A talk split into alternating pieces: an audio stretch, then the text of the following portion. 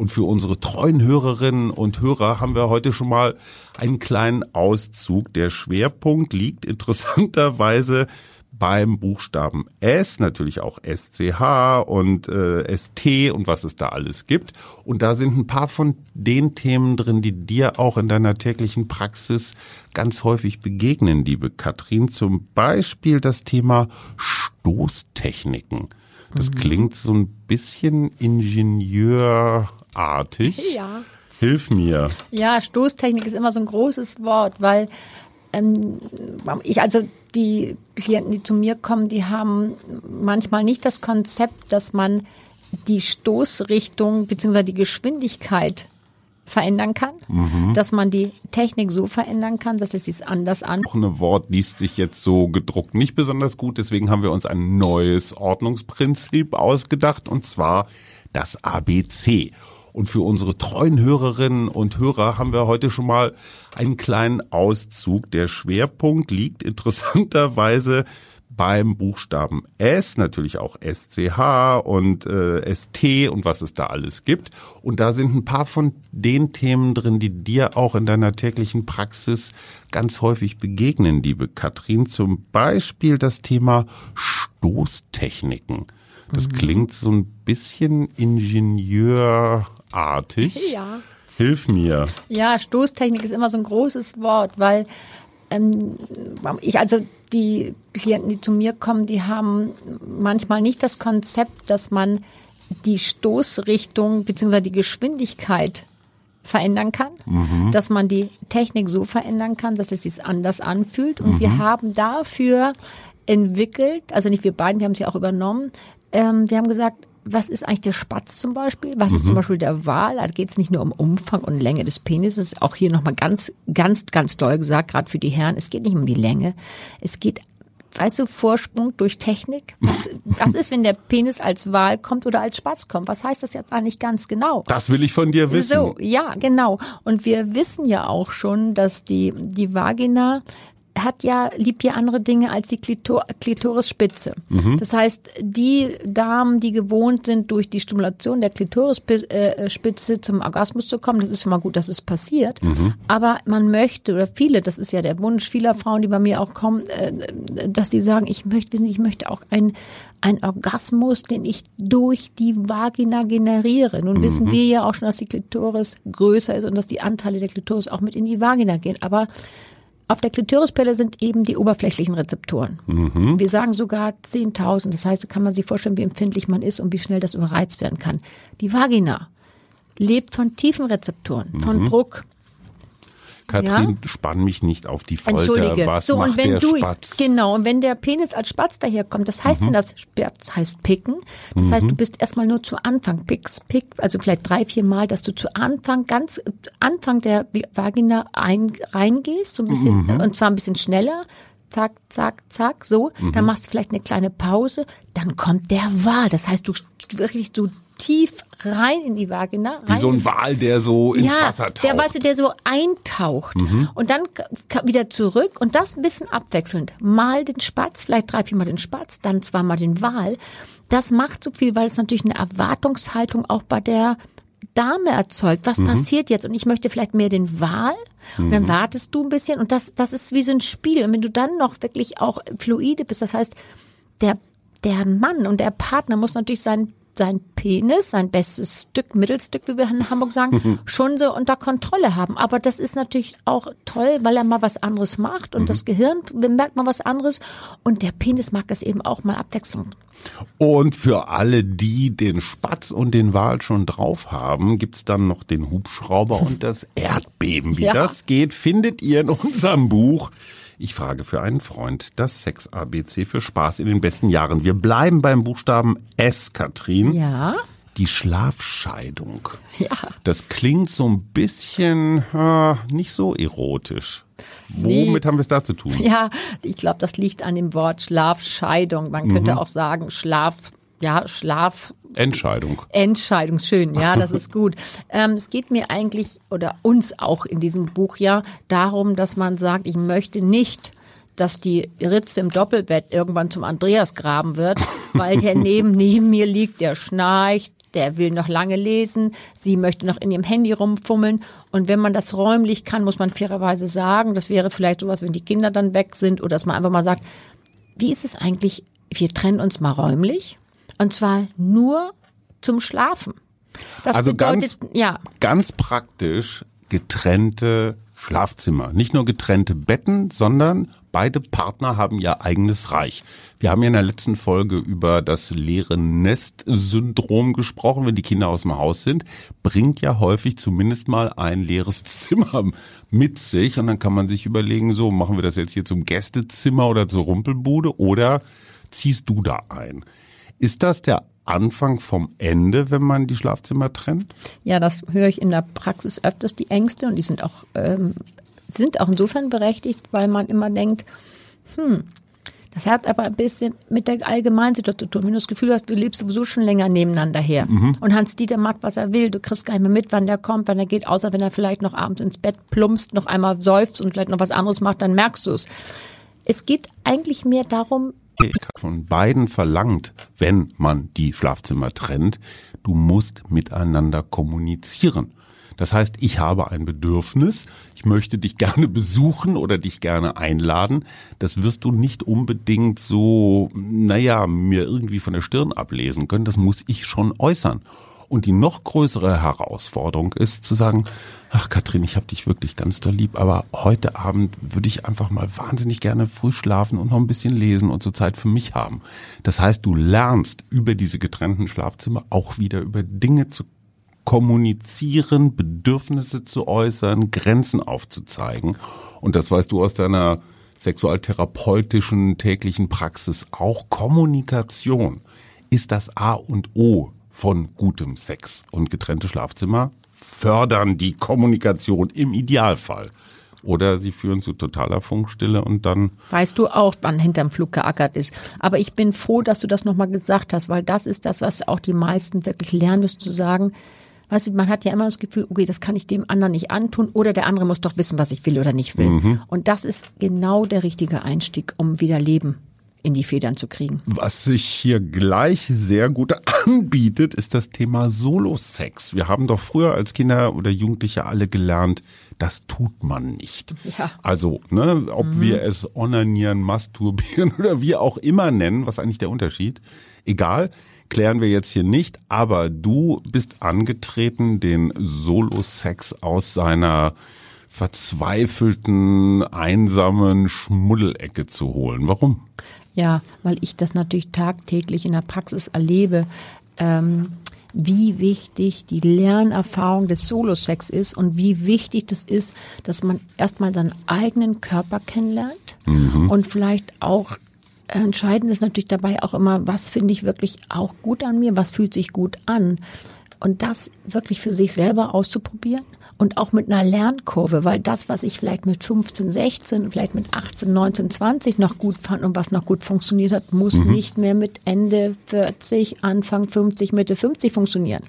Aber wir wissen, dass die, die sozusagen das Lustvolle, das ähm, Genießerische, das lässt nicht nach. Vielleicht muss ich was anderes mal machen, aber das ist doch toll, wenn man das erstmal alleine ausprobiert, weil wenn du weißt, was du alleine gut findest, dann bist du doch eher in der Lage, das auch zum Partner rüberzukriegen. Ja, ich kann mich allerdings erinnern, dass du aus deiner Praxis auch von Fällen berichtest, gerade von Männern, die sich mh, hm, als äh, regelmäßige Pornokonsumenten outen und sich dann so eine Technik, eine Methode angewöhnt haben, die dann immer nach dem gleichen Muster abläuft. Das äh, findest du nicht so toll, oder? Nein, gut, dass du das sagst. Unbedingt. Zwei Dinge. Wir besprechen über die Männer, wir sprechen auch über die Frauen noch. So diese sogenannte schnelle Welle vorm Pornokasten, mhm. vorm Computer ähm, das, ich früher, weißt du, früher habe ich gefragt, machen Sie das? Heute frage ich, wie oft Sie es machen und wie Sie es machen, weil das ist immer so entscheidend. Denn das, wenn das da funktioniert, meinetwegen auf dem Stuhl sitzen, den Porno, der, die Pornofilme werden immer schärfer, weil es sich ein bisschen abnutzt. Das bedeutet noch lange, lange nicht, dass es auch mit dem Paarsex äh, funktioniert. Warum? Mhm. Weil das ist konditioniert, das ist beigebracht. Wenn ich zum Beispiel mit einer harten oder mit einer, mit einem Druck der Faust ganz doll den Penis stimuliere, Also den Jürgen würgen. sozusagen, ja, wirkt die Gürk, dann bedeutet es noch lange, lange nicht, dass die wirkt die Gürk, dass das dann noch pass äh, funktioniert, weil keine Vagina der Welt hat so einen Druck wie diese Männerfaust. Das heißt, das hat er sich beigebracht über Jahre. Und da fängt es an, kritisch zu werden. Die spüren nicht genug, die spüren nur so, wenn sie diesen Druck so machen, dann können sie überhaupt noch kommen. Das heißt, der Paarsex befriedigt dich nicht mehr, Ja. sondern nur noch der selbstgemachte. So, aber wir haben die gleiche Situation, das muss man fairerweise sagen, auch bei den Damen, die sich angewöhnt haben, ein Vibrationsdildo zu benutzen. Ähm, weil Vibrationsmodus oder für, vielleicht sagen wir lieber Vibrationsstimulanz, das liegt über allem anderen. Das heißt, ich habe noch von nie einen Penis gehört, der vibriert. Ich weiß nicht, du? Du, du kannst- kannst ja eine ganze Menge haben. Ich weiß nicht, ob Also das bei, bei dir mir kann man funktioniert. das stufenlos einstellen. Nein, aber ich weiß, was du meinst. Weißt du, ich will Kein- das jedem gönnen Klar. das ist auch vollkommen in Ordnung. Das kann man ja zwischendurch mal machen, nur wenn man sich darauf so spezialisiert hat. Und Mhm. vor, allem noch, es gibt ja so Auflagevibratoren, die legt man nur oben drauf sozusagen. Mhm. Äh, Ja, dann hast du auch kein, was wir schon mal gesagt, wir haben ja auch noch ein Kapitel, das wollen wir auch noch mal besprechen irgendwann. Dann hat die Vagina gar nicht gelernt, eine Lust und eine Erregung über die Vaginalität zu generieren. Mhm. Das heißt, dieses sich an eine einzige Methode zu gewöhnen, Ja. das ist nicht das, was du für den Solo-Sex propagierst, Ich- sondern genau. eher ne, einfach mal probieren. Nee, Was ja, anderes. aber wir geben noch einen Tipp, das steht alles bei uns im Buch, aber wir wollen es auch nochmal sagen. Es geht darum, dass man wirklich sich äh, in Ruhe mal wirklich anfasst und ist, Mhm. das Anfassen hat was mit Begreifen zu tun und wirklich Mhm. begreifen. Ja, und das können wir zum Schluss noch sagen zu diesem Kapitel, was wichtig ist. Warum? Weil dieses Begreifen, das hat damit zu tun, lernen, sozusagen deinen eigenen Körper kennenzulernen und auch erotische Stellen sozusagen, von denen wir gar nicht wissen, dass es erotisch, dass sich das gut anfühlen, anfühlt. Das ist so wichtig, sozusagen die erotische Nutzfläche des Körpers unbedingt wieder zu aktivieren. Und das bringt Spaß. Also raus aus der Mechanik und rein ins Abenteuer. Zum Schluss in unserem Sex-ABC ganz viele S-Buchstaben. Ich glaube, es ist mein Lieblingskapitel. Es heißt nämlich das Sexperiment. Und äh, warum glaubst du, finde ich das so gut? Ja, weil du bist ja ein positiver Mensch und du bist, dein Herrn mag auch gerne mal was anderes und was Neues. Und du hast, glaube ich, alleine durch deine Lebensart und Weise, durch deine wirklich sehr fortgeschrittene Frau, hast du so viel verstanden, nämlich dass Sexen eine Lernesituation ist und Sexen ist ein Tu-Wort. Also stellst du uns mal das Sexperiment vor und das finde ich gut. Das Experiment hat äh, keine, keine Regeln im Sinne von, das muss jetzt so oder so ablaufen. Die Idee ist folgende. Für einen festgelegten Zeitraum ähm, nimmt man sich gemeinsam etwas vor. Also zum Beispiel, wir beide sind seit vielen Jahren ein Paar, wir haben viele Routinen entwickelt und sind jetzt vielleicht auch nicht mehr die Kerzen, die an beiden Enden brennen. Das Experiment würde jetzt bedeuten, liebe Katrin, ich mache dir mal einen Vorschlag, wir werden jetzt einfach mal zwei Wochen lang überhaupt keinerlei erotischen Handlungen an uns vornehmen. Also wir begeben uns quasi in ein bewusstes, absichtliches Zölibat. Idee dahinter ist, zu gucken, was passiert. Was macht das mit mir? Was macht das mit dir? Ja, diese Möglichkeit, wenn wir zusammen leben, ne, kann man ja immer, tut's aber nicht. Wenn man jetzt ganz explizit sagt, so die nächsten zwei Wochen läuft hier gar nichts. Ja, und das heißt nicht, dass ich dich ablehne oder so, sondern ich will einfach nur rausfinden, was macht das? Steigert das die Lust oder verstärkt das dann vielleicht auch noch eine Entfernung? Deswegen das Experiment, du weißt nicht, was hinterher rauskommt. Eins, was ich zum Beispiel gerade für erfahrene Paare total spannend finde, ist das genau umgekehrte. Wir nehmen uns einen Monat, sagen wir äh, den Dezember, obwohl da, nee, das ist zu viel Weihnachten. Nehmen wir den Januar, da trinkt man ja immer wenig und ernährt sich gesund und so. Wir nehmen uns vor, jeden Tag, jeden Tag, 31 Tage im Januar Sex zu haben. Wobei wir dann aushandeln müssen, was als Sex gilt. Ähm, egal. Das heißt aber, auch hier wieder bewusst machen, ach du Scheiße, es ist Dienstag 19.45 Uhr und wir haben heute noch gar nicht. Wie viel Druck übt das auf mich aus? Was macht das mit dir? Was macht das mit uns? Auch das wieder so ein Experiment, das Bewusstmachen der eigenen oder gemeinsamen Sexualität. Was hältst du als therapeutische Fachkraft von solchen Abmachungen oder so, naja, so, so äh, Experimente auf Zeit? Ja, also äh, per se muss ich sagen, finde ich es eine gute Idee. In der Praxis höre ich es ein bisschen anders. Also ein Monat finde ich schon mal so ganz schön sportlich, Hajo, würde ich ein bisschen oh. weit gesprungen unter okay, uns zehn gesagt. Tage, zehn ich Tage. würde ja, weißt du, das ähm, zehn Tage, ja, ist machbar und das Gute, wie du schon sagst, Sexualität, das muss jetzt nicht immer der Penetrationssex sein. Mhm. Sexualität ist schon einmal wieder richtig küssen, nackt kuscheln, mhm. all das. Ähm, jeden Tag, das finde ich eine super Idee und das weißt du, und das mal zu variieren. Und wenn du dich nackt mit ihm in die Badewanne legst und mhm. einfach mal richtig so, also mal irgendwo anpackst, wo es nicht tust, das sind alles Dinge, mhm. die gehören zum Sexperiment dazu. Mhm. Und was ich so entscheidend finde, wenn du das weißt, dass du das tust, Tayo, dann bist du doch schon insgesamt den ganzen Tag ein bisschen netter. Weil Absolut. du möchtest, weißt du, das alleine, Ja, da meckerst du nicht, weil morgen die Orangenmarmelade nicht da ist oder, oder nachmittags ist das Bier noch nicht kalt. Verstehst du, dann denkst du, oh nee, äh, wir haben uns ja was vorgenommen. Und wenn du das ein paar Tage durchziehst, also ein Monat ist natürlich mega, aber ich glaube, so zehn Tage würde auch schon gut sein, das ändert was, weil du die Haltung, eine andere Haltung hast und du fängst mal wieder an, deinen Körper zu beleben. Es geht ja um die emotionalen Kontaktpunkte, die wir jetzt steigern, aber es geht um die Körperlichkeit. Und ich sage dir, das haben wir ja schon ähm, mal besprochen, die Leute, die in der Praxis das wirklich auch dann mit Ernst und Impuls gemacht haben, die sagen, sie glauben sich nicht, wie das toll ist. Ich bin abends nach Hause gekommen, habe mich mhm. schon gefreut, habe gesagt, so was machen wir denn heute? Und es war immer so auch abdeckend. Es war nicht, dass der eine immer die Verantwortung getragen hat. Mhm. Wir haben ja hier so eine, so eine Acht-Punkte-Liste, was alles für das Experiment spricht. Mein liebster Punkt ist der fünfte, Freude das Experiment soll keinen Stress bereiten, sondern Spaß machen. Ja, also es muss gelacht werden, es muss gekichert werden und dieses Gefühl so, ey, das ist eigentlich so wie früher. Man hat so ein kleines Geheimnis, dürfen nicht alle wissen, verschwörerische Blicke und sowas. Noch ein paar dumme Sprüche, ein paar schlechte Scherze dabei. Das bringt diese Leichtigkeit und Lockerheit, die guter Sex immer braucht. Deswegen ist das Experiment für mich eigentlich das Lieblingskapitel.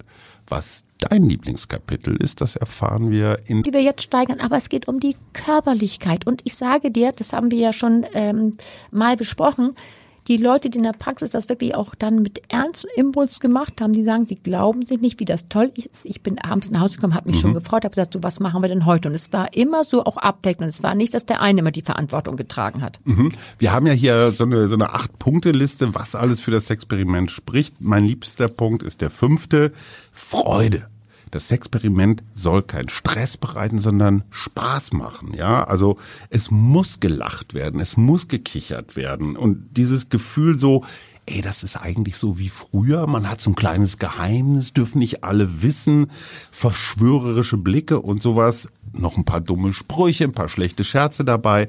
Das bringt diese Leichtigkeit und Lockerheit, die guter Sex immer braucht. Deswegen ist das Experiment für mich eigentlich das Lieblingskapitel. Was dein Lieblingskapitel ist, das erfahren wir in der nächsten Folge, der letzten, in der wir unser Sex ABC dann nochmal ein klein wenig Kannst du das schon verraten, was so deins ist? Oder? Nein, das kann ich noch nicht. Das überlege ich mir noch, weil ich finde ja unsere, also viele Kapitel richtig gut. Das stimmt. Und deswegen verrate ich das erst das nächste Mal. Ich frage für einen Freund der Sex-Podcast für Erwachsene und die liebe Katrin Hinrichs und ich, Hajo Schumacher, sind echt stolz auf unser Buch, das Sex ABC für Spaß in den besten Jahren. Ja, ich freue mich auch. Bis dann. Tschüss.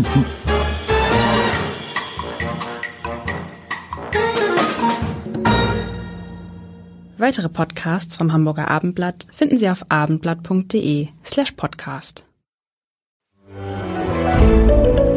Ein Podcast von Funke.